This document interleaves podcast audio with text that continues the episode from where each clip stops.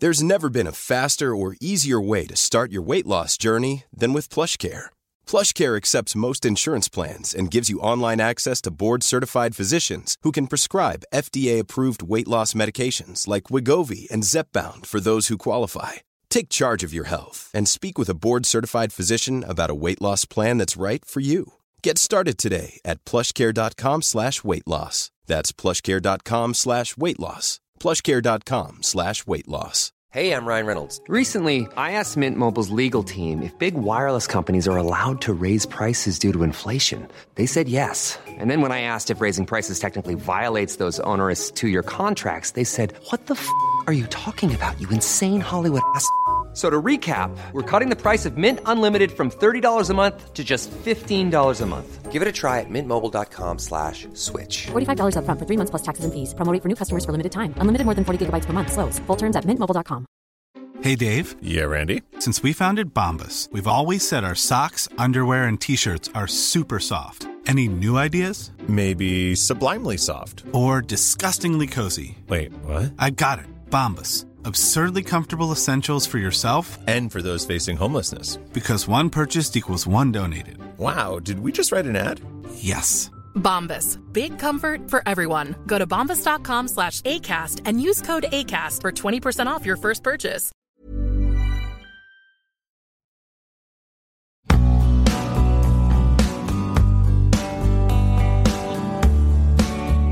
سلام من پیمان بشردوست هستم یه آدم علاقه من به فیلم های مستند. و اینجا در پادکست داکس فیلم های مستندی که می‌بینم رو براتون تعریف می‌کنم.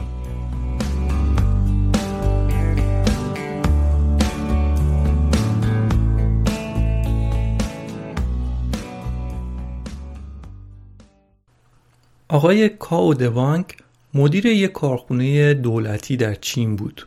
یک کارخونه که شیشه تولید می‌کرد. کجا؟ در استان فوجیان چین. در یه دوره‌ای که همه چیز در چین دولتی و زیر نظر حکومت بوده.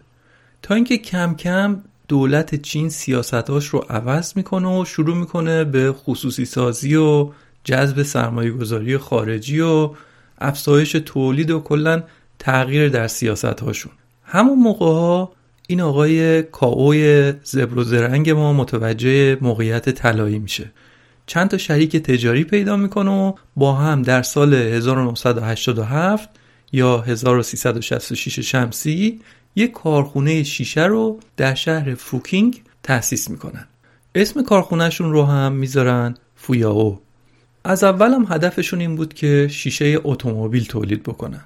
اون موقع هم هنوز هیچ خودروسازی در چین حضور نداشت. اما اینا بازار هدفشون رو گذاشته بودن برای شیشه زاپاس خودرو. یعنی ماشینای موجود در بازار اگه شیشهشون شکست و خواستن تعویض کنن از اینا شیشه بخرن بندازن. کارشون رو اینطوری شروع کردن. ناپلون بناپارت در دوره خودش به چین می‌گفت اجدهای خفته. اون موقع هم که کاودبانک این کارخونه رو زد هنوز چین اجدهای خفته بود. اما خیلی زود این اجدها از خواب بیدار شد و همه صنایع و از جمله همین صنعت شیشه شاهد یه رشد عجیب و غریبی شد. هزینه تولید که در چین فوق العاده پایین بود امکان سرمایه گذاری خارجی هم که مهیا شده بود شرکت های بزرگ بین المللی سرازیر شدن به چین که آقا برامون قطعه ارزون تولید بکنید. آقایی که شما باشی و خانومی هم که شما باشید این شرکت فویاو در همون گیرودار تونست سرمایه خوبی رو از فرانسه جذب بکنه و انقدر بازار خوب بود که فقط چند سال بعدش همین آقای کاو قصه ما سهم فرانسوی ها رو هم بعدا خرید و خودش شد سهامدار عمده. اما اتفاق بزرگی که افتاد این بود که در سال 2006 شرکت جنرال موتورز با شرکت فویاو یه قرارداد توپل امضا کردند و فویاو شد تأمین کننده اصلی شیشه برای شرکت خودروساز جنرال موتورز. آقای کاو یه حرکت های جانبی هم زد. مثلا صدها میلیون سهام جدید شرکت رو منتشر کرد و فروخت و صدها میلیون دلار پول وارد شرکت کرد. بعد خیلی زود سال بعدش اینا شدن تامین کننده شیشه برای بنتلی. خلاصه قرارداد پشت قرارداد این شرکتی که در سال 1366 تأسیس شد فقط 19 سال بعدش یعنی در سال 1385 شمسی تبدیل شد به پنجمین تولید کننده بزرگ شیشه خودرو در دنیا. فقط رشد رو می‌بینید تو خدا. آقای کاودوانک هم که تا 20 سال پیش مدیر یک کارخونه دولتی بود تبدیل شد به یک میلیاردر خودساخته که دیگه دنبال گسترش کار خودش تو کشورهای دیگه بود. از اونجایی که شرکت فویاو تامین کننده اصلی برای جنرال موتورز آمریکا بود کم کم کاو به این فکر کرد که بیاد و وارد خود آمریکا بشه. و تولید رو در خود آمریکا انجام بده. هزینه های حمل و کم بکنه و به مشتریاش هم نزدیک بشه. اونا هم حس کنن که با یه تامین کننده آمریکایی سر کار دارن نه با یه تامین کننده خارجی در چین. از اون طرف هم در سالهای بعد از رکود اقتصادی جهانی بود. یعنی بعد از سال 2008 اون موقع چندین کارخونه آمریکایی بودن که در خاک آمریکا اینا تعطیل شده بودن و متروکه رها شده بودن. شرکت فویاو هم هدفش همین بود که یکی از همین کارخونه ها رو بخره با قیمت ارزون و در همونجا هم شروع کنه به تولید. و عجیب این که یکی از کارخونه هایی که آقای کاو دست گذاشت روش کارخونه ای بود که یه زمانی مال خود جنرال موتورز بود و جنرال موتورز اونجا سالها خودرو می ساخت اما مجبور شده بودن که کارخونه رو تعطیل بکنن. شاید بشه گفت اینم از عواقب جهانی سازی دیگه. جنرال موتورز رفته از یه کشور دیگه قطعه وارد کرده. اون قطعه سازه انقدر قوی شده که الان کارخونه سابق خود جنرال موتورز رو اومده خریده و اونجا داره تولید می‌کنه. این کارخونه در ایالت اوهایو واقع شده و فویاو در سال 2014 اون رو خرید. البته بعدا هم فویاو دو کارخونه دیگر رو هم در آمریکا خرید و در اونها هم چند صد میلیون دلار سرمایه گذاری کرد. چیزی که تا اینجا گفتم میشه کلیت داستان حضور این شرکت چینی در آمریکا. اما فیلم مستندی که الان می‌خوام براتون تعریف کنم مربوط میشه به چالش ها و مشکلاتی که در دوران راهاندازی کارخونه فویاهو در اوهایو وجود داشته.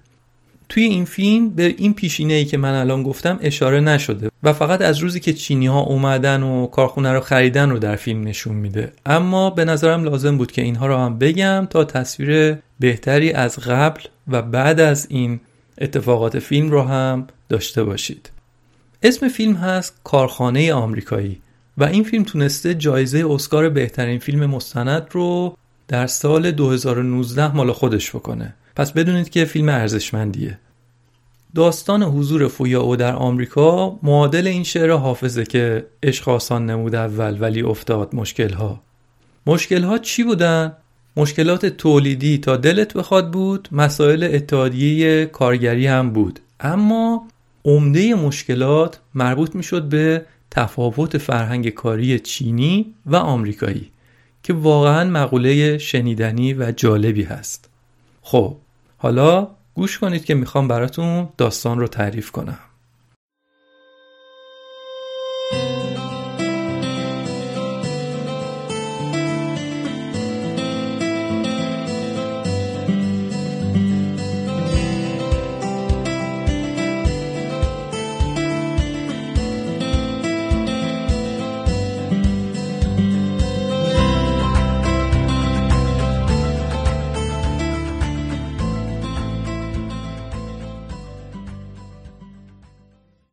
جنرال موتورز کارخونه خودش رو در شهر دیتون ایالت اوهایو در دسامبر 2008 بست و تعطیل کرد.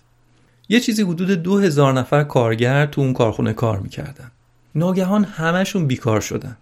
تو اون منطقه هم امکان پیدا کردن کار دیگه‌ای برای خیلی از این کارگرا وجود نداشت. برای همینم هم خیلی از اون کارگرای جنرال موتورز سالها بیکار موندن و حال و روز خوبی نداشتن. اینکه کم کم از سال 2010 سرکله چینیا برای سرمایه گذاری در بازار آمریکا پیدا شد. عمدتا هم مثل همین کیس خاص افتادن دنبال اینکه همین مدل کارخونه‌های ورشکسته شده و رها شده رو بخرن. چون که توی همچین شرایطی هم می‌تونستن کارخونه رو به یه قیمت پایینتر بخرن و همین که کلی نیروی کار ارزون رو استخدام کنن چون می‌دونستن که هزاران کارگر جویای کار تو اون منطقه هست و با حقوق کمتر هم حاضرن که اینا بیان کار بکنن. شرکت فویاو هم در سال 2014 همین مدلی این کارخونه رو خرید و وارد شهر دیتون ایالت اوهایو شد و بلافاصله هم شروع کردن به استخدام نیرو. همون اول هم هزار نفر رو جذب کردن. باز شدن دوباره کارخونه امید بزرگی به مردم اون منطقه داد. و حتی در کل آمریکا هم کلی سر صدا کرد که سرمایه گذار چینی اومده و داره سرمایه گذاری می‌کنه. در بین کارکنان این کارخونه تازه تأسیس یه تعداد زیادی پرسنل چینی هم هستن که خود شرکت فویاو از کارخونه چین خودش اونها رو منتقل کرده به آمریکا تا در زمان راه اندازی کارخونه جدید کمک بکنن. این پرسنل از یه فرهنگ کاری کاملا متفاوت اومدن. فرهنگ کاری چینی که خیلی فرق داره با فرهنگ کاری آمریکا. برای همین خود کارخونه دوره های آموزشی خاص فرهنگ کار گذاشته براشون و اونجا نکات جالبی رو بهشون آموزش می‌دادن. قبل از اینکه وارد اون کلاس آموزشی بشم اینو بگم که یکی از نکات جالبی که توی این مستند هست حضور همیشگی تیم مستندساز در تمام وقایع این کارخونه بوده. یعنی از خاتمه کار جنرال موتورز تا شروع کار این کارخونه جدید و در ادامه در جلسه با چینی ها در جلسه اتحادیه همه جا این مستندسازا بودن و هنرشون در واقع این بوده که تونسته بودن اعتماد کارفرما رو جلب بکنن. حالا برگردیم به مستند و به کلاس آموزش فرهنگ کار آمریکایی. معلم چینی میگه که شما باید آمریکا و آمریکایی ها رو بشناسید. به کارگرای چینی تازه وارد به آمریکا داره اینا رو میگه. میگه تو آمریکا آدما همونی رو نشون میدن که هستن. لازم نیست چیزی که نیستید رو وانمود کنید فیلم بازی کنید. تا زمانی که کار غیرقانونی انجام نمی‌دید آزادید که هر کاری که دلتون می‌خواد انجام بدید. حتی می‌تونید در مورد رئیس جمهور جوک بسازید. هیچکی باهاتون کاری نداره. می‌بینید؟ اینا تابوهایی هست که در چین وجود داره. داره به کارگرای چینی اینا رو یادآوری می‌کنه که اینا راجب رئیس جمهورشون هم جوک می‌سازن. فردا اگه دیدی روک یه چیزی بهت گفتن ناراحت نشو. بدون که اینها فرهنگشون اینطوره. بعد میگه که ماشینای آمریکایی رو ببینید چقدر بزرگ و راحت هستن. این نشون دهنده طبع راحت طلب و لذت طلب آمریکایی ها هستش. که باز این هم یه چیزی هستش که می‌خواد بگه که نقطه مقابل اون سختکوشی و سختگیری ها هستش. بعد میگه که آمریکایی ها زیاد به ظاهر و سروزشون اهمیت نمیدن. اهل پنهانکاری هم نیستن. همه چیز واقعی و عملگرایانه است. یعنی اهل تئوری بافی و اهل مسائل انتظایی تو زندگی روزمرهشون نیستن. حالا البته در ادامه مستاقای این حرفایی که این معلم زده رو توضیح میدیم. اما اگه براتون سواله که چرا شرکت برداشته 200 نفر چینی رو برده با آمریکا من یه توضیح کوچولویی میدم گرچه داخل مستند حرفی راجع به این مسئله نزده. خب یه دلیلش اینه که مدیریت چینی می‌خواسته که آدمایی که بهش اعتماد داره رو در کشور جدیدی که وارد شده همراه خودش داشته باشه. آدمایی که زبون هم رو می‌فهمن فرهنگ هم رو متوجه میشن. و یه دلیل دیگهش که اون خیلی مهمه مسائل فنی و تکنولوژیکی هست. ببینید شما وقتی که می‌خواین یه کارخونه رو احداث کنید خب زمین و ساختمون که لازمه دستگاه هم که لازمه می‌خرید نصب می‌کنید مواد اولیه هم که می‌خرید آدم ها رو هم که استخدام می‌کنید. پس تا اینجا ظاهر قضیه اینه که الان دیگه می‌تونید تولید رو شروع کنید دیگه. اما واقعیت اینطور نیست. برای اینکه تولید رو شروع کنیم لازمه که یه دوره طی بشه که همه این ملزوماتی که گفتیم دستگاه و مواد اولیه و آدم و همه اینا اینا همه با هم دیگه مچ بشن و گیروگورای کار در بیاد. مثلا قلق دستگاه ها تنظیماتشون در بیاد. یه سری مشکلات پیش بینی نشده ای میاد بالا برطرف بشن. و این اتفاقی هست که در تقریبا تمام کارخونجات هست. اما توی کارخونجات شیشه شاید بشه گفت بیشتره. چون یه محصول به شدت شکننده است و به تغییرات دمای هوا در کارخونه خیلی حساس شیشه. شیشه که از کوره در میاد اگه درست خنک نشه تنش حرارتی توش میمونه و ناگهان با یه باد یا با یه ضربه کوچیکی میشکنه. یه مسئله دیگه هم اینه که به فرض می‌بینید که همه تنظیمات دستگاه ها عین کارخونه چین تنظیم شده اما اون خروجی رو نمی‌گیرید اینجا. به خاطر همین این خیلی رایجه که وقتی یه کارخونه شیشه ای می‌خواد احداث بشه یه گروه از آدمای خبره که قبلا توی کارخونه شیشه کار کردن اونجا مستقر میشن چند ماه و شاید یه سال دو سال تا اینکه تکنولوژی تولید رو منتقل کنن هی کار کنن رو دستگاه ها تا اون نتیجه دلخواه رو به دست بیارن به پرسنل جدید آموزش بدن و از این دستگاه را. این حضور سنگین چینیا در کارخونه آمریکا هم یه دلیل اصلیش همین بوده. و بیشترشون هم یه مأموریت دو ساله داشتن که در آمریکا بمونن و این کارا رو ردخ و فتح بکنن.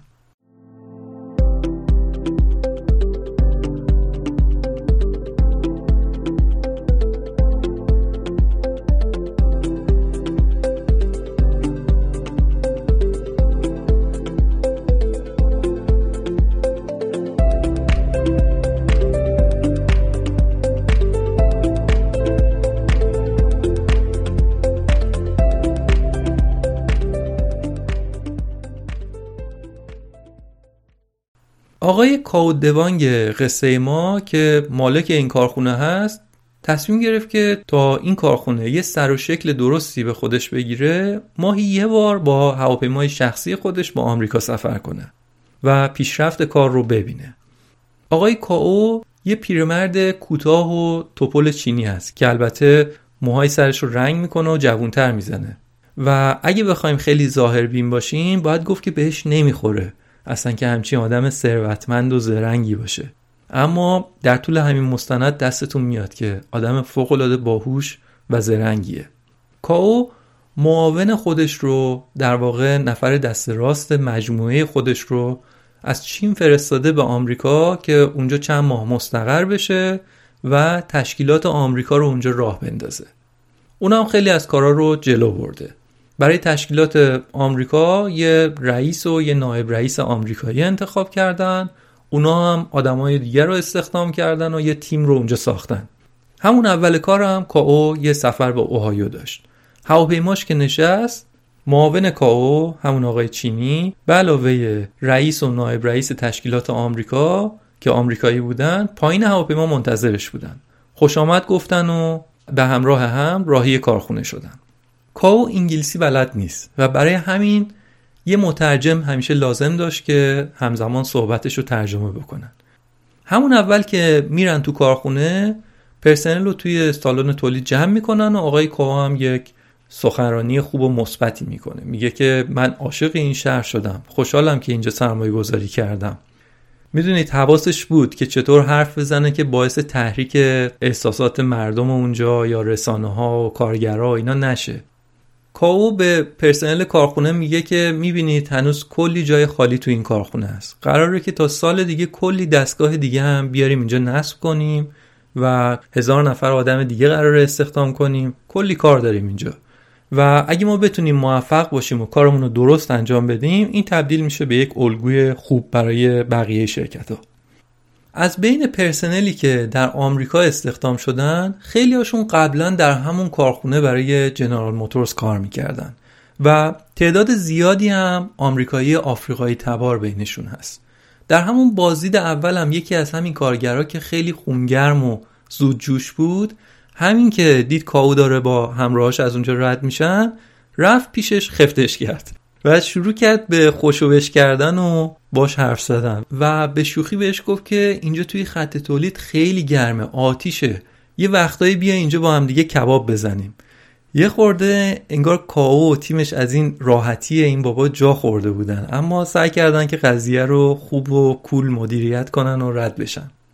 گفتم معاون اصلی خود کاو هم اونجا حضور داشت و نظارت داشت روی کارها. اسمش هم بود جیمی. این جیمی لابلای همین بازدیدا به کاو گفت اینا خیلی کنت هستن. انگشتاشون توپله. دستشون خوب تندوتی حرکت نمی‌کنه. برای همین ما مجبوریم که همینطور این مدام بهشون آموزش بدیم که سرعت رو ببرن بالا. این حرفها یه خورده عجیبه اما بعدا در ادامه می‌بینید که در مقایسه با خود چینیا داره میگه اینا. اما می‌بینید این مستندسازا حتی پچپچ رئیس و معاون شرکت رو هم تونستن توی این فیلم بیارن. و البته نکته جالبترش هم اینه که اونا هم اجازه دادن که همه جای این مستندسازا حضور داشته باشن. و گرچه بدم نشد براشون دیگه. کلی شهرت و اعتبار برای این شرکت رقم زد همین فیلم. خلاصه کاو به رؤسای تشکیلات آمریکاش گفت که یه روزی در ماه اکتبر مثلا توی مهر ماه یه جشن به عنوان افتتاحیه این کارخونه برگزار می‌کنیم و رسانه ها رو هم دعوت می‌کنیم که بیان اینجا. کاو اسم این شعبه رو هم گذاشته فویاوی آمریکا. خیلی هم تاکید داره که اینجا آمریکاست. این کارخونه هم یک کارخونه آمریکایی هست. در واقع اسم این مستند از همینجا میاد کارخانه آمریکایی. یه جایی در یکی از ساختمونهای اداری جیمی معاون شرکت به کاو گفت که به نظرم روی این دیوارا که خالی هستن یه تصاویری از چین نصب کنیم اینجا. کاو همونجا سری گفت نه اصلا یه نماد آمریکایی باید اینجا باشه. جیمی گفت پس می‌خوای یه نماد آمریکایی بذاریم اینجا؟ یه نماد یه تصویری از چین هم کنارش بذاریم. نظرت چیه؟ کاو گفت نه اینجا کارخونه آمریکاست باید همه چیز آمریکایی باشه. و بعدم سریع این ضرب المثل رو تکرار کرد که وقتی که در روم هستی مثل رومی ها رفتار کن. ما الان در آمریکا هستیم کشور ایناست. نباید ناراحتشون کنیم. علکی حساسیتشون رو تحریک نکنیم. بعد وقتی که داشتن برای افتتاحیه برنامه ریزی می‌کردن معاون تشکیلات آمریکا که خودش آمریکایی و اصلا اهل همون منطقه بود می‌گفت که چون افتتاحیه رو قرار در فضای باز برگزار بکنیم یه سایبونی باید اینجا نصب کنیم که اگه بارون اومد پاییز دیگه مهمونا خیس نشن. کاو خیلی خونسرد گفت نه لازم نیست اون موقع هوا خوبه.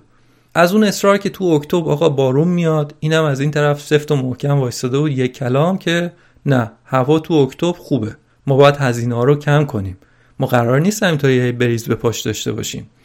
البته این حرفا رو با قاطعیت ولی با لبخند می‌زد.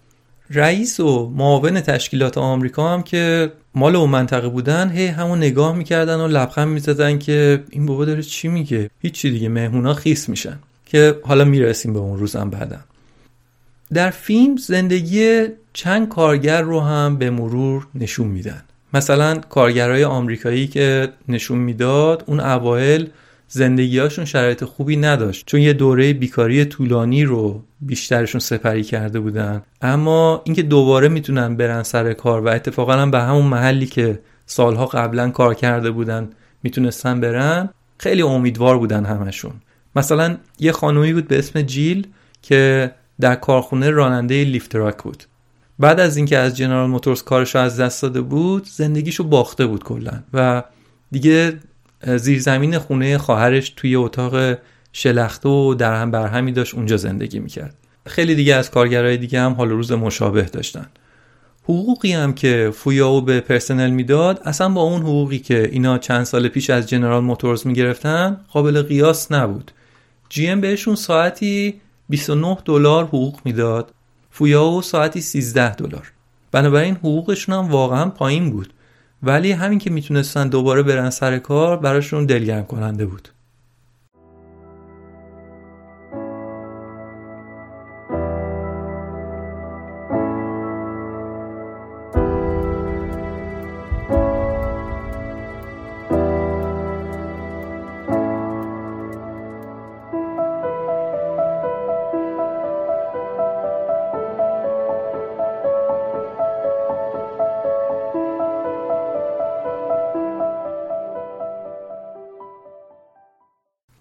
از اون طرف پرسنل چینی کارخونه هم بدون خانواده هاشون اومده بودن آمریکا و به طور اشتراکی توی یه ساختمون با همدیگه زندگی می‌کردن. اینا ساعتهای زیادی رو در طول هفته تو کارخونه کار می‌کردن. آخر وقت آخر هفته. اما یه وقتایی هم با همدیگه بیرون می‌رفتن. مثلا می‌رفتن ماهیگیری. یکی از این کارگرای چینی اسمش از وونگ. وونگ از 18 سالگی کارشو شروع کرده. و الان 20 ساله که برای فویاو کار می‌کنه. همسر و دو تا بچه کوچیک داره که مدت اونا رو ندیده. اونا چین موندن و انقدر کار این زیاده که نمی‌تونه بره اونا رو ببینه. به تب فشار احساسی و فشار کاری زیادی روی وونگ و بقیه همکارای اونجا هستش. وونگ 38 ساله داره تخصصش رو به یک کارگر 55 ساله آمریکایی منتقل می‌کنه. اسم اونم هست راب. این راب خیلی خوبه خیلی آقاست. از این با معرفت های روزگاره. با چینیا دوست شده اونا رو به خونش دعوت می‌کنه و میگه که وونگ مثل داداش منه. روز عید شکرگزاری یا Thanksgiving هم برداشته بود همکارای چینیش رو دعوت کرده بود به خونش که روحیهشون عوض بشه تنها نمونن. بعد نه که در چین مثل بقیه دنیا البته. اسلحه غیر قانونیه اسلحه هاش هم داده بود به همکارای چینی که اینا عکس بگیرن و هکی هم خواست چند تا فشنگ شلیک بکنه. اونا هم کلی ذوق کرده بودن و عکس گرفته بودن و بعدم خب به تب دوستیشون بهتر شده بود. توی کارخونه اما وضعیت به این گل و بلبلی نبود. تنش بین گروه چینی و گروه آمریکایی زیاد بود. چون اولا ماهیت کار پرتنش و پر استرس بود خودش. مضافن این که اینجا مانع زبان هم وجود داشت. هر دو طرف زبان هم خوب نمی‌دونستن. مثلا یه مشکلی توی خط تولید پیش می اومد کارگرای آمریکایی می اومدن حلش بکنن. چینیا سر می رسیدن به نظرشون روش درستی نمی اومد آمریکایی ها بعد با همدیگه حرف می زدن چینیا از اونور با همدیگه حرف می زدن بعد با گوشیاشون ترجمه می‌کردن. ترجمه حرفاشون رو از گوشیشون به هم نشون می‌دادن یا گاهی به زبان اشاره با هم دیگه حرف می‌زدن. عصبانی می‌شدن کار رو نگه میداشتن. پنج دقیقه بعد دوباره شروع می‌کردن و سرکله همدیگه می‌زدن. سعی می‌کردن که کار رو جلو ببرن. چون اون ددلاین بزرگی که تعریف کرده بودن که در ماه اکتبر باید کارخونه افتتاح بشه اون داشت همینطوری هی نزدیک می‌شد. خلاصه بالاخره روز افتتاح سر رسید و اتفاقا هم همونطوری که کاو گفته بود یه روز آفتابی خوبی شد. مهمونای زیادی هم از ایالت دیگه اومده بودن از چین هم کلی پرسنل از چین اومده بودن برای افتتاح. در مراسم افتتاحیه اولش خود کاودوانگ مالک کارخونه رفت و سخنرانی کرد. بعدش سناتور اون منطقه رفت روی سن و سخنرانی مبسوطی کرد و آخرش هم دست گذاشت روی یه مسئله که کاو و کل تیم چینی خیلی حساس بودن روش و اونم مسئله اتحادیه بود. سناتور می‌گفت که پرسنل این شرکت باید عضو اتحادیه بشن. این چیزی نبود که کاو تحمل بکنه و خوشش بیاد. کلا هم البته خیلی از شرکت هایی که تو آمریکا کار می‌کنن همینطورن. مثلا خود آمازون که در اپیزود 11 هم در موردش صحبت کردیم اینا اعتقادی به این ندارن که پرسنل عضو اتحادیه بشن. و حتی بنا داشتن که دفتر مرکزی دومشون رو در نیویورک احداث کنن. اما چون مقامات نیویورک اصرار به عضویت در اتحادیه داشتن آمازون کلا قید نیویورک رو زده بود. خلاصه اینکه این بحث عضویت پرسنل در اتحادیه ها مسئله جدی برای خیلی از شرکت ها سوی آمریکا. اینجا توی این شرکت فویاو هم برای آقای کاو چیز خوشایندی نبود. برای همین بلا فاصله بعد از افتتاحیه کاو مدیرای تشکیلات آمریکا رو صدا زد و بهشون گفت که رک بهتون بگم. اگه قرار به اتحادیه باشه ما از اینجا جمع می‌کنیم میریم. اتحادیه بی اتحادیه. اتحادیه باعث میشه کارایی ما بیاد پایین. خیلی هم روک به رئیس تشکیلات آمریکا گفت که جان اگه تو قراره که رئیس این تشکیلات باشی دوم اتحادیه رو باید از این کارخونه قیچی بکنی. جانم سریع راه افتاد تو کارخونه فشار آوردن به پرسنل که قرار نیست کاراییمون بیاد پایین. ما باید بهترین کیفیت رو به مشتریامون تحویل بدیم. اما کارخونه هنوز کلی مشکلات داشت. ضایعات شیشه هنوز خیلی بالا بود. هنوز شیشه همونجا توی کارخونه راه به راه میشکست. غیر از اونم سازمان بهداشت و ایمنی کار آمریکا که بهش میگن اوشا اونا هم کلی شکایت رو از وضعیت کار در فویاو ثبت کرده بودن و شرایط کار به نظرشون در اونجا نایمن میومد برای همین پرسنل چینی و آمریکایی داشتن سخت روی حل کردن این مشکلات تولیدی و مشکلات ایمنی و اینا داشتن کار می‌کردن و فشار روی پرسنل هم همینطور داشت زیادتر می‌شد. در یکی از سفرهایی که کاو به آمریکا داشت یه جلسه با پرسنل چینی مستقر در آمریکا برگزار کرد و نکات جالبی رو گفت به نظرم این قابلیت هم از تفاوت‌های یک مدیر با یک رهبره و کاو Hey, I'm Ryan Reynolds. At Mint Mobile, we like to do the opposite of what Big Wireless does. They charge you a lot, we charge you a little. So naturally, when they announced they'd be raising their prices due to inflation, we decided to deflate our prices due to not hating you. That's right. We're cutting the price of Mint Unlimited from $30 a month to just $15 a month. Give it a try at mintmobile.com slash switch. $45 upfront for three months plus taxes and fees. Promo rate for new customers for limited time. Unlimited more than 40 gigabytes per month. Slows. Full terms at mintmobile.com. Hey, it's Ryan Reynolds, and I'm here with Keith, co star of my upcoming film, If, only in theaters, May 17th. Do you want to tell people the big news? All right, I'll do it. Sign up now and you'll get unlimited for $15 a month and six months of Paramount Plus Essential Plan on us. Mintmobile.com slash switch. Upfront payment of $45 equivalent to $15 per month. Unlimited over 40 gigabytes per month. Face lower speeds. Videos at 480p. Active Mint customers by 531.24 get six months of Paramount Plus Essential Plan. Auto renews after six months. Offer ends May 31st, 2024. Separate Paramount Plus registration required. Terms and conditions apply if rated PG. با این مدل حرف زدنش نشون میداد که رهبر قابلیه انگار گفت که همکارا ما هنوز به اهدافمون نرسیدیم و این یه چالش بزرگه برای ما. همه ما چینی هستیم. همه ما از مادران چینی به دنیا آمدیم. فرقی هم نداره بعدا کجا از دنیا بریم یا کجا دفن بشیم. در صورت همه ما چینی هستیم. سرزمین مادری ما مثل مادر ماست. همیشگیه. نمیشه عوضش کرد. امروز چینیا اومدن با آمریکا تا یه کارخونجاتی رو اینجا راه اندازی بکنن. مهم این نیست که ما قراره چقدر از اینجا پول در بیاریم. مهم اینه که چقدر دیدگاه آمریکایی ها رو نسبت به چین تغییر بدیم. الان این وظیفه روی دوش تک تک شماست که این کار رو برای کشورمون بکنید. و با این حرفش یه شروع اشتیاقی رو در بین پرسنل چینی خودش ایجاد کرد.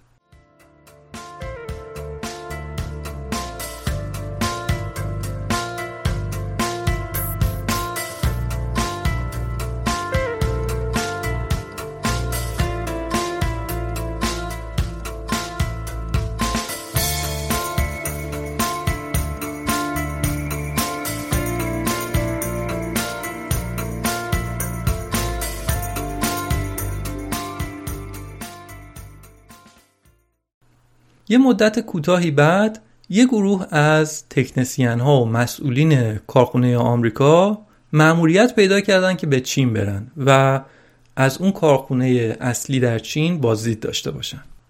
این سفر براشون یک شوک بزرگی بود و تیم آمریکایی از تفاوتهایی که می‌دیدن شگفت زده شده بودن. همون اول در یه جلسه رسمی که به افتخار ورود اونا ترتیب داده بودن اول جلسه چینیا سرود شرکت رو گذاشتن و همگی خوندن. تو گویی دارن سرود ملی چین رو می‌خونن. با جدیت و تعصب. شرکت برای خودش یک سرود رسمی داره و در مراسم رسمی اونو می‌ذارن پرسنل یک صدا می‌خونن. در جلسات هم باز می‌شد تفاوت رو به چشم دید. در یه طرف جلسه تیم آمریکایی نشسته بودن. با لباسهای کجوال و غیر رسمی مثلا بیشترشون تیشرت پوشیده بودن. و حتی یه نفر کلاه لبهدار کپس رو سرش بود و نشسته بودن تو جلسه با تیشرت و کپس و اینها. اون طرف هم نفرات چینی همه کت و شلوار کراوات و خیلی رسمی. این یکی از همون نکاتی بود که اون اول فیلم همون معلمه می‌گفت که آمریکایی‌ها درگیر تشریفات نیستن و به لباسشون نمی‌رسن سر کار. منظورشون همین بود. البته حتما شرکت به شرکت در آمریکا متفاوته.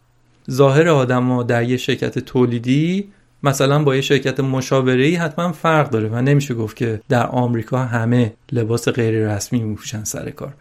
اما بگذریم. بعد از جلسه پرسنل آمریکایی لباس و تجهیزات ایمنیشون رو پوشیدن و وارد کارخونه شدن و فکشون خورد زمین از سرعت عمل و دقت بالای کارگرای چینی. عین ساعت کار می‌کردن. انگار که این شیشه نیست دستشون دارن کار می‌کنن و مثلا دارن با پلاستیک کار می‌کنن. شکستن شیشه در کار نبود. بدون وقفه کار می‌کردن. حالا دیگه می‌شد فهمید چرا چینی ها می‌گفتن که کارگرای آمریکایی تنبل هستن. در واقع کارگرای آمریکایی تنبل نبودن. اینا زیادی زبر و زرنگ و کاری بودن. تیم آمریکایی خیلی تحت تاثیر قرار گرفت و همشون می‌گفتن که امیدواریم که یه روزی ما هم مثل اینا بشیم. بعد یه دفعه ساعت تعویز شیفت شد توی کارخونه. موقع تعویز شیفت پرسنل شیفت جدید که تازه اومده بودن سر کار می اومدن روبروی تیم شیفت قبل وای میستادن. بعد همشون هم که لباسای کاری متعدل شکل پوشیده بودن خبردار وای میستادن عین یک گروهان. به چپ چپ به راست راست می‌کردن و شمارش می‌کردن. شماره یک دو تا 15 مثلا. و بعد پرسنل شیفت جدید که تازه اومده بودن به افتخار پرسنل شیفت قبلی که ساعتها کار کرده بودن کف می‌زدن. کف مرتب. خلاصه طی یک مراسم خاصی.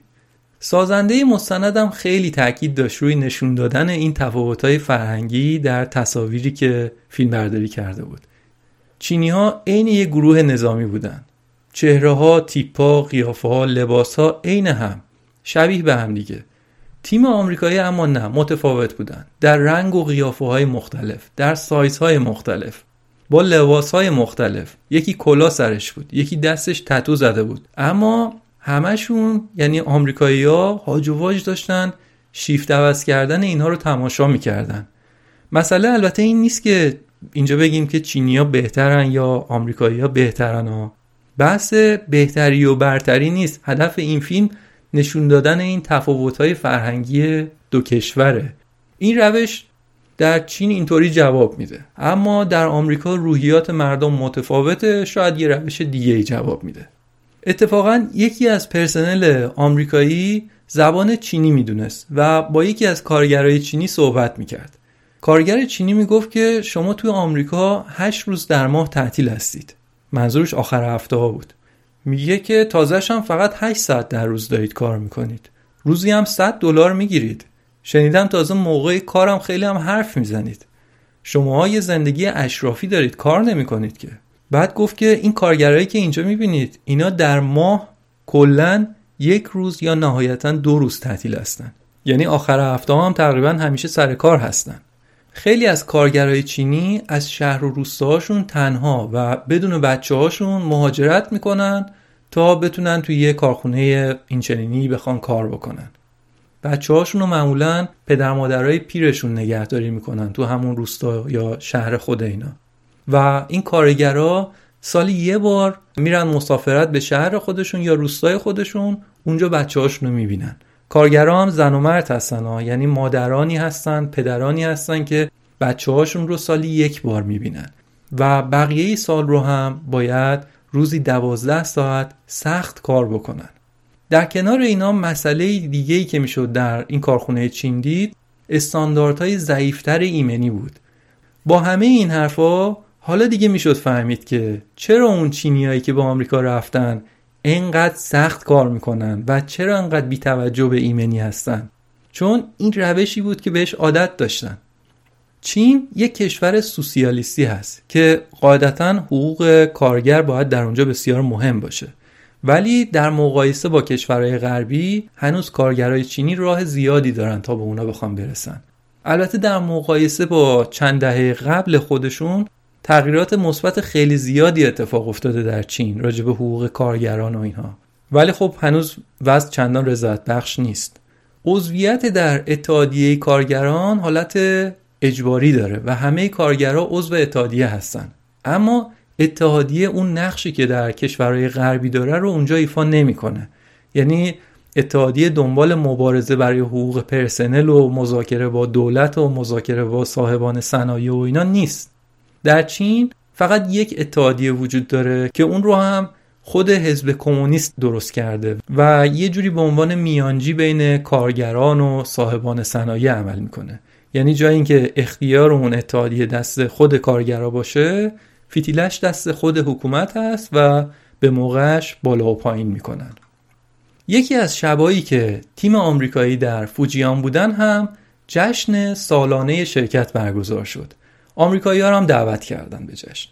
همون مقابل سالن جشن یک مراسم فرش قرمز برپا بود که شبیه به یک فستیوال هنری. کارگرا و کارمندای نمونه می اومدن در کنار یک استند قرار می گرفتن و ازشون تقدیر می شد و عکس می گرفتن از این نوکارا بعد در داخل خود سالن یک جشن مفصلی بود که به شدت می شد پس زمینه کار و تلاش و مبارزه کردن برای کارخونه رو در تمام بخشای این جشن دید.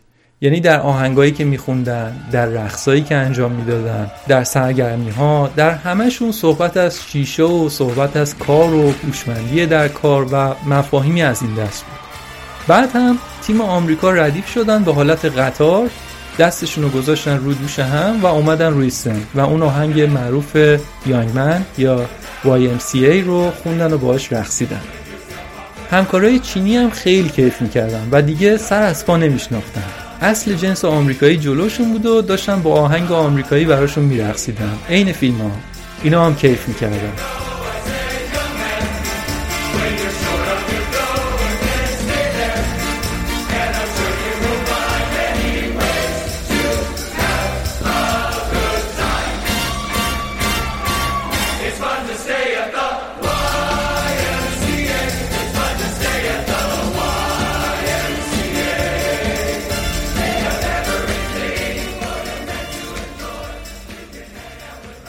عجب معجزه ای می‌کنه هنر. قبول دارید؟ اینجا منظورم هنر موسیقی و هنر رقصه. دو طرف گاردشون رو آوردن پایین و فارغ از ملیتشون هر دو طرف خوشحال بودن و جشن گرفتن کنار هم دیگه. طوری که انگار بین این دو کارخونه پیوندی برقرار شد.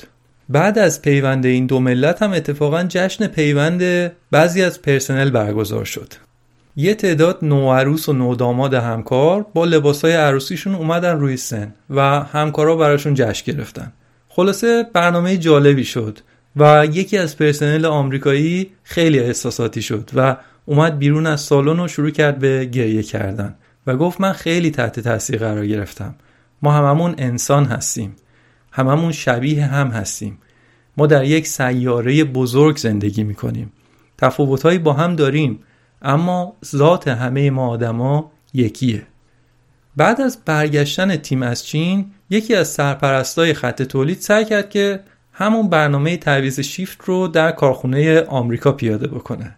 خب نتیجه خیلی معلوم بود. واقعا عجیب بود که چطور این به سرش زده بود که این کار رو در آمریکا پیاده کنه. البته اینکه از پرسنل خاص اونا هم اجرا کردن و اینم هم همینطور داشت ادامه می‌داد. ولی خب معلوم بود که اجرا کردن اونها از سر اکراهه و اصلا همچین کارهایی رو دوست ندارن. شاید در یه مناطقی از دنیا مردم بپذیرن که مثلا اینطوری شیفت رو عوض کنن. اما در بعضی کشورهای دیگه با فرهنگ متفاوت یا وقتی که مردم آزادی های فردی بالاتری دارن معمولا یه همچین کاری جواب نمیده. بگذریم.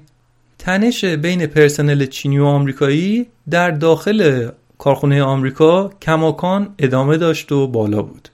چینی می‌خواستن کارا رو به روش خودشون جلو ببرن که خیلی جاها اون روش مغایر بود با روشی که آمریکایی ها بلد بودن و باش بزرگ شده بودن.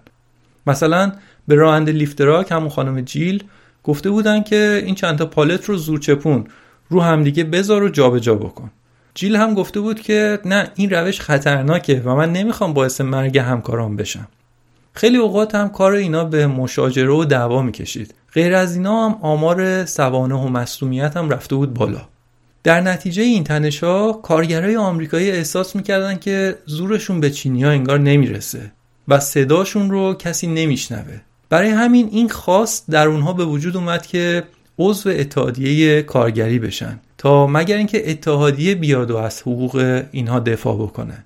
شرکت هم عوضش رفت یه مشاوری رو استخدام کرد که کارش این بود که مشاوره می‌داد به شرکت ها که چیکار کنید که پرسنلتون عضو اتحادیه نشن. این دیگه واقعا شغل عجیب غریبیه. اتفاقا هم خیلی شغل پولسازیه در آمریکا. این آقای مشاور با پرسنل جلسه میذاش که آقا اگه عضو اتحادیه بشید از این به بعد دیگه هیچ حرفی رو نمی‌تونید با کارفرماتون خودتون بزنید. هر کاری اگه داشته باشید از این به بعد باید نماینده اتحادیه اینجا حضور داشته باشه. و اینطوری به ضرر همه تموم میشه هم شما هم کارفرما. آقای کاو هم از این وضعیت اصلا راضی نبود چون تولید شرکت هنوز روبرا نشده بود و شرکت در همون چند ماه گذشتهش چهل میلیون دلار ضرر کرده بود. از اون طرف هم بحثای اتحادیه بالا گرفته بود. به خاطر همین کاو فکر کرد که لازمه که یه تغییراتی رو در تشکیلات آمریکا انجام بده. رئیس و نایب رئیس اونجا رو که هر دو آمریکایی بودن رو اخراج کرد و به جاش یه آقای چینی که 27 سال در آمریکا زندگی می‌کرد رو استخدام کرد. کاو سریع هم یه جلسه گذاشت فقط با پرسنل چینی کارخونه و بهشون گفت که من فکر کردم که باید تغییرات سازمانی می‌دادم تا شرکت بتونه سودده باشه و این کار هم کردم. و همونجا هم مدیر جدید تشکیلات آمریکا بلند شد و جلسه با چینی ها بود. اینم به زبان چینی خودش رو معرفی کرد که بله من جفلیو هستم متولد سال خرگوش. 26 سال در چین زندگی کردم 27 سالم در آمریکا بودم و غیره و غیره. چند روز بعد هم در یه جشن مختصری که به خاطر کریسمس در همون سالن تولید گرفته بودن بلند شد و خودشو اونجا به پرسنل هم معرفی کرد و گفت که ما با همدیگه این کارخونه رو سوده می‌کنیم و یه کار می‌کنیم که بخشی از سود هم برگرده به شماها. در قدم بعدی جفلیو رئیس جدید کارخونه از اونجایی که تجربه طولانی زندگی در آمریکا رو داشت فکر کرد که یه جلسه ای رو با پرسنل چینی بذاره و نکاتی رو بهشون آموزش بده و یادشون بده. راجب نحوه کار کردن با آمریکایی‌ها. با این عنوان که ما چینیا چطور می‌تونیم از یک آمریکایی اون منفعتی که می‌خوایم رو به دست بیاریم. و توضیح میده. اینا حرفایی هستش که جفلیو گفته. میگه که در آمریکا یه فرهنگی وجود داره که پدر مادرها بچه رو از کوچیکی غرق در تشویق می‌کنن. به خاطر همینه که آمریکایی‌ها اعتماد به نفس زیادی دارن. چون مدام از طرف پدر مادراشون تایید شدن. اگه مجیز آمریکایی ها رو بگید یا براشون چرب زبونی بکنید کارتون را میفته اما اگه باهاشون بخواید بجنگید اون وقت کار به دعوا مرافعه می‌کشه و اون وقت میافتید دیگه تو هچل یه ضرب المثلی ما داریم که میگه که خرها دوست دارن که از سمتی بدنشون نوازش بشه که موهاشون همون سمتی در اومده. اگه بخوای برخلاف سمت موهاشون نوازششون کنید بهتون لگت می‌زنن. گرفتید چی میگم؟ باید از داناییمون بهره بگیریم تا کمکشون کنیم به این آمریکایی ها ما از اونا بهتریم. اینا حرفای جفلیو مدیر جدید کارخونه آمریکایی بود. حالا آمریکایی ها چی میگن؟ میگن که چینیا وقتی دارن حرف می‌زنن بین خودشون به ما میگن خارجی ها در حالی که اونا اومدن تو کشور ما و اونا خارجی هستن. ولی نه که مالک این کارخونه چینیه اینا هم احساس مالکیت دارن به اینجا. یه جوریه که ما که وارد این کارخونه میشیم انگار که از آمریکا رفتیم بیرون. در که باز می‌کنیم وارد یه کشور دیگه ای میشیم. بعدم مسئله دیگه اینه که یه اهدافی تعریف میشه اینجا توی این شرکت. مثلا میگن که آقا تولید رو باید انقدر ببریم بالا. میگن که چینیا انقدر که به رسیدن به اون هدف فکر می‌کنن دیگه به چیز دیگه ای فکر نمی‌کنن که بابا این آدما دیگه خسته شدن فشار زیادی روشونه الان. یا اینکه این کار کار ایمنی نیستش که خطرش بالاه. زورچپون میگن باید انجام بدید. میگن که ما خودمون تا دیر وقت داریم کار می‌کنیم آخر هفته هم اینجا هستیم. شما هم باید بیاید. باید بیاید. نمی‌خوای برو شکایت کن از من اصلا. آمریکایی‌ها در مقابلش میگن که ماها آدمای کاری هستیم اما اینکه روش کار نشد. ما عادت داریم زحمتمون دیده بشه. یه کاری می‌کنیم ازمون قدردانی بشه. اینقدر با زبان زور با همون برخورد نشه.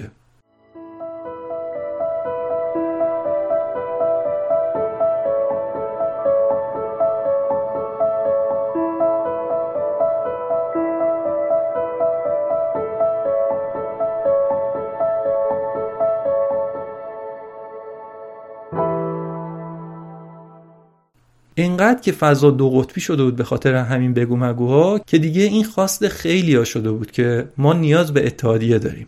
باید عضو اتحادیه بشیم و اونا بیان مشکل ما رو با این کارفرما حل بکنن. روال کار هم اینطوره که باید یک رأیگیری در کارخونه انجام بشه و اگه اکثریت بگن که عضو اتحادیه بشیم اون وقت همشون عضو اتحادیه میشن. در غیر این صورت نمیشن. برای همین هم یک تاریخی رو برای رأیگیری تعیین کردن. از اینجا به بعد یک نبردی بین طرفدارای اتحادیه و مخالفان اتحادیه که عمدتا چینیا بودن شروع میشه. هر دو طرف هم تمام تلاششون رو می‌کنن. یعنی هر چی که در آستین داشتن رو رو می‌کنن. مدیرای کارخونه حقوق پرسنل رو یه ریزه زیاد می‌کنن. بهشون وعده میدن که اگه خوب کار بکنید مثلا چند نفرتون رو یک سفر لاکچری میفرستیم به شانگهای چین. اون مشاور اجتناب از اتحادیه هم دوباره کارش رو با شدت ادامه می‌داد و به پرسنل میقبولوند که اگه عضو اتحادیه بشید وضع بهتر نمیشه که ممکنه بدتر هم بشه. و در نهایت هم اقدام بعدی که می‌تونستن بکنن مدیران شرکت توسل به زور بود و این کار هم کردن. هر کسی که مقابل شرکت برای اتحادیه وای میستاد و تبلیغ می‌کرد و دیگه به شرکت راه نمی‌دادن اخراجش می‌کردن. بین اونا هم اتفاقا جیل بود. همون راننده لیفتراکی که اول فیلم گفتیم در زیر زمین خونه خواهرش زندگی می‌کرد.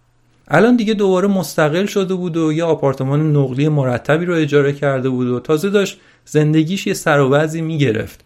اما یه دفعه با این کارش شغلش رو از دست داد. چندین نفر دیگه هم همین وضعیت رو داشتن. البته اونطور که خوندم بعدا اینا رفتن شکایت کردن و بعضیاشون برگشتن سر کار. اما اون موقع یعنی زمانی که این فیلم رو تهیه می‌کردن این گروه از پرسنل خسته شده بودن و وارد یه فازی شده بودن که ما باید یه کاری بکنیم. جلوی این وضعیت باید بیستیم. شده هزینه هم بدیم این کار رو بکنیم. و خب هزینه کمی هم نیست. بعد از چند سال بیکاری یه کار گیر آورده بودن و زندگیشون داشت سر و سامونی می‌گرفت. اما به خاطر مبارزهشون از کاری که خیلی بهش احتیاج داشتن هم داشتن میگذشتن. در داخل شرکت هم یه تعداد پرسنل بودن که برای نپیوستن به اتحادیه تبلیغ می‌کردن. عمدهشون هم پرسنل چینی بودن. ولی خب اونا رسمی و عیان داخل شرکت تبلیغ می‌کردن. در مقابل گروه حامی اتحادیه در بیرون شرکت تازهش هم به قیمت از دست دادن شغلشون این کار رو می‌کردن. یعنی یه نبرد برابری هم نبود اینجا. بالاخره روز رأیگیری هم فرا رسید و 60 درصد پرسنل شرکت به این رأی دادن که لازم ندارن عضو اتحادیه کارگری بشن. نتیجه ناامید کننده ای بود برای خیلیا و تمام این مبارزه برای پیوستن یا نپیوستن به اتحادیه هم داشت توسط رسانه ها و تلویزیون محلی و اینا داشت پیگیری می‌شد پخش می‌شد مدام. در هر صورت اما شرکت فویاو نزدیک به یک میلیون دلار به اون شرکت مشاور پرداخت کرد که اونا کمکشون کردن که وارد اتحادیه نشن. در چند دهه گذشته تعداد این مدل شرکت ها در آمریکا به طور گسترده زیاد شده. نتیجه مستقیمش هم این بوده که تعداد اعضای اتحادیه ها هم به طرز چشمگیری کم شده. نتیجه غیر مستقیم این وضعیت هم این بوده که میانگین حقوق کارگرای آمریکایی کم شده.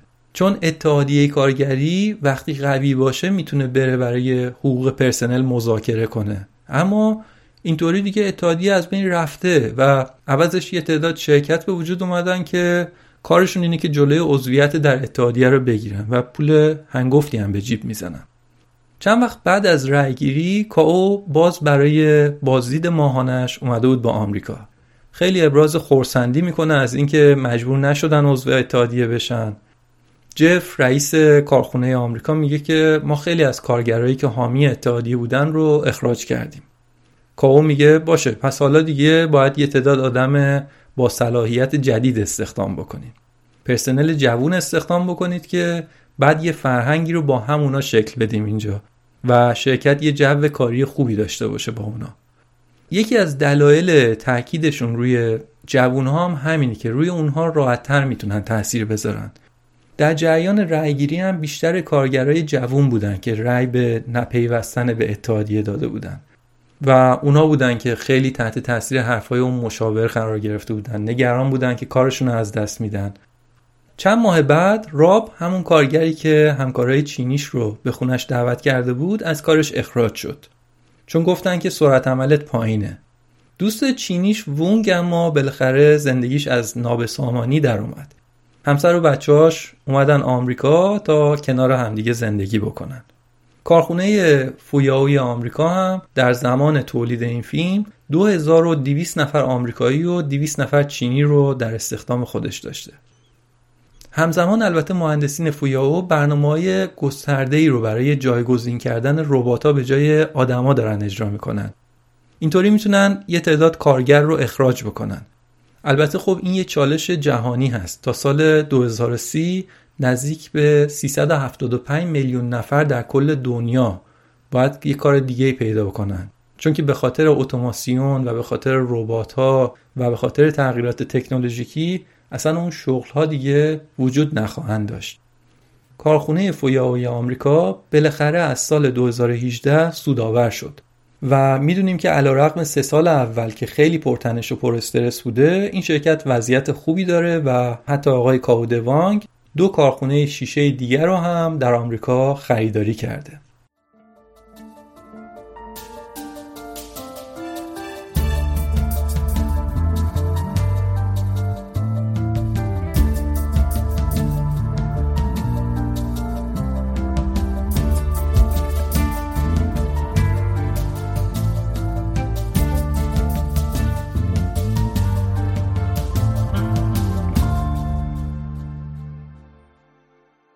این بود فیلم کارخانه آمریکایی. خانم جولیا ریچر و آقای استیون بوگنار دو کارگردانی هستن که این فیلم رو ساختن. و فیلم هم خب فیلم تحسین شده ای هست برنده جایزه اسکار بهترین مستند سال 2019 شده. باراک اوباما و میشل اوباما هم تهیه کنندگان این فیلم مستند هستند در واقع این فیلم با حمایت این دو نفر ساخته شده. این فیلم مستند داستانی که داشته رو خیلی بیالایش و بدون اضافه کردن توضیح و بدون اضافه کردن هیچ حرف اضافه ای تعریف می‌کنه. فیلم خیلی حالت قصه گویی داره ولی خب از روز اول که همچین قصه ای وجود نداشته اینطور نبوده که داستان آماده باشه و اینا فقط فیلمش کرده باشن. خود این دوتا فیلمساز میگن که کنجکاویشون اونا رو به سمت ساختن این فیلم کشونده. هر دوتای این کارگردان ها ساکن همون منطقه در ایالت اوهایو هستن و شنیده بودن که یه اتفاقایی توی اون کارخونه داره میافته. اینا هم رفتن کم کم با آدمای کارخونه نزدیک شدن باشون حرف زدن و کم کم راهشون رو به اون کارخونه باز کردن. و وقتی که اینا با مشکلات اون آدمای اون منطقه آشنا شدن و شنیدن که داستان چیه تصمیم گرفتن که صدای اونها بشن. بعدش هم با حضور مستمرشون توی کارخونه اعتماد خوبی رو بین تیم آمریکایی و همینطور تیم چینی درست کردن و هم چینیا و هم آمریکایی ها آدمایی توی کارخونه به این دوتا فیلمساز خیلی اعتماد کردن و دیدیم که توی همه جلسات حتی معمولیت کاری جلسات چینی ها همه جا اینا بودن و فکر نمی‌کردن که اینا آدمای غریبه ای هستن. یه نکته جالبی که تو این فیلم شد دیدیم بود که فیلم حالت سیاه و سفید نداره. در عوض پر از نقاط خاکستری. داستان خیلی خوبی داشت گفتم و همیشه هم اینطوره دیگه. معمولا داستان خوب کمک می‌کنه که مخاطب خودش رو بذاره جای اون شخصیت های قصه و شرایط آدم های دیگر رو هم یه جورایی زندگی کنه. به نظرم این فیلم در این مورد خیلی موفق بوده و خصوصا تونست چالش های فرهنگی بین دو تا ملت متفاوت رو خوب به تصویر بکشه. و همین امیدوارم که از شنیدن این اپیزود لذت برده باشید. پادکست داکس روی حمایت شما حساب باز کرده بدجور.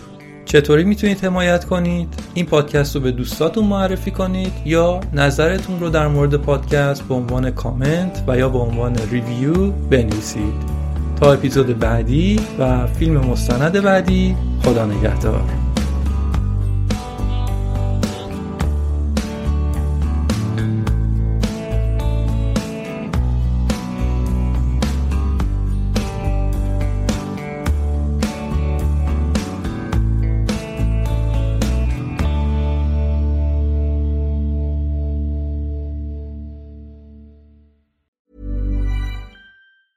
Want to get a chiseled look in the jawline? Sculpt and shape your jawline with added volume from Juvederm Volux XC. Juvederm Volux XC is an injectable gel specifically designed to be robust enough to improve moderate to severe loss of jawline definition. And it is the first and only hyaluronic acid filler approved for the jawline. Add volume to your jawline for a chiseled look with Juvederm Volux XC. For important safety information and to find a licensed specialist, visit juvederm.com. That's J U V D R M.com. Not for people with severe allergic reactions, allergies to lidocaine, or the proteins used in Juvederm. Common side effects include injection site redness, swelling, pain, tenderness, firmness, lumps, bumps, bruising, discoloration, or itching. There's a risk of unintentional injection into a blood vessel, which can cause vision abnormalities, blindness, stroke, temporary scabs, or scarring. Talk to a licensed specialist to find out if it's right for you. Visit juvederm.com. That's J U V E D E R M.com. When you make decisions for your company, you look for the no brainers. And if you have a lot of mailing to do, stamps.com is the ultimate no brainer. It streamlines your processes to make your business more efficient, which makes you less busy. Mail checks, invoices, legal documents, and everything you need to keep your business running with stamps.com. Seamlessly connect with every major marketplace and shopping cart. Schedule package pickups and see your cheapest and fastest shipping options from different carriers. With rates up to 89% off USPS and UPS rates. And with the Stamps.com mobile app, you can take care of mailing and shipping wherever you are. Make the same no-brainer decision as over 1 million other businesses with stamps.com. Sign up with code program for a 4-week trial plus free postage and a free digital scale. No long-term commitments or contracts. That's stamps.com. Code program.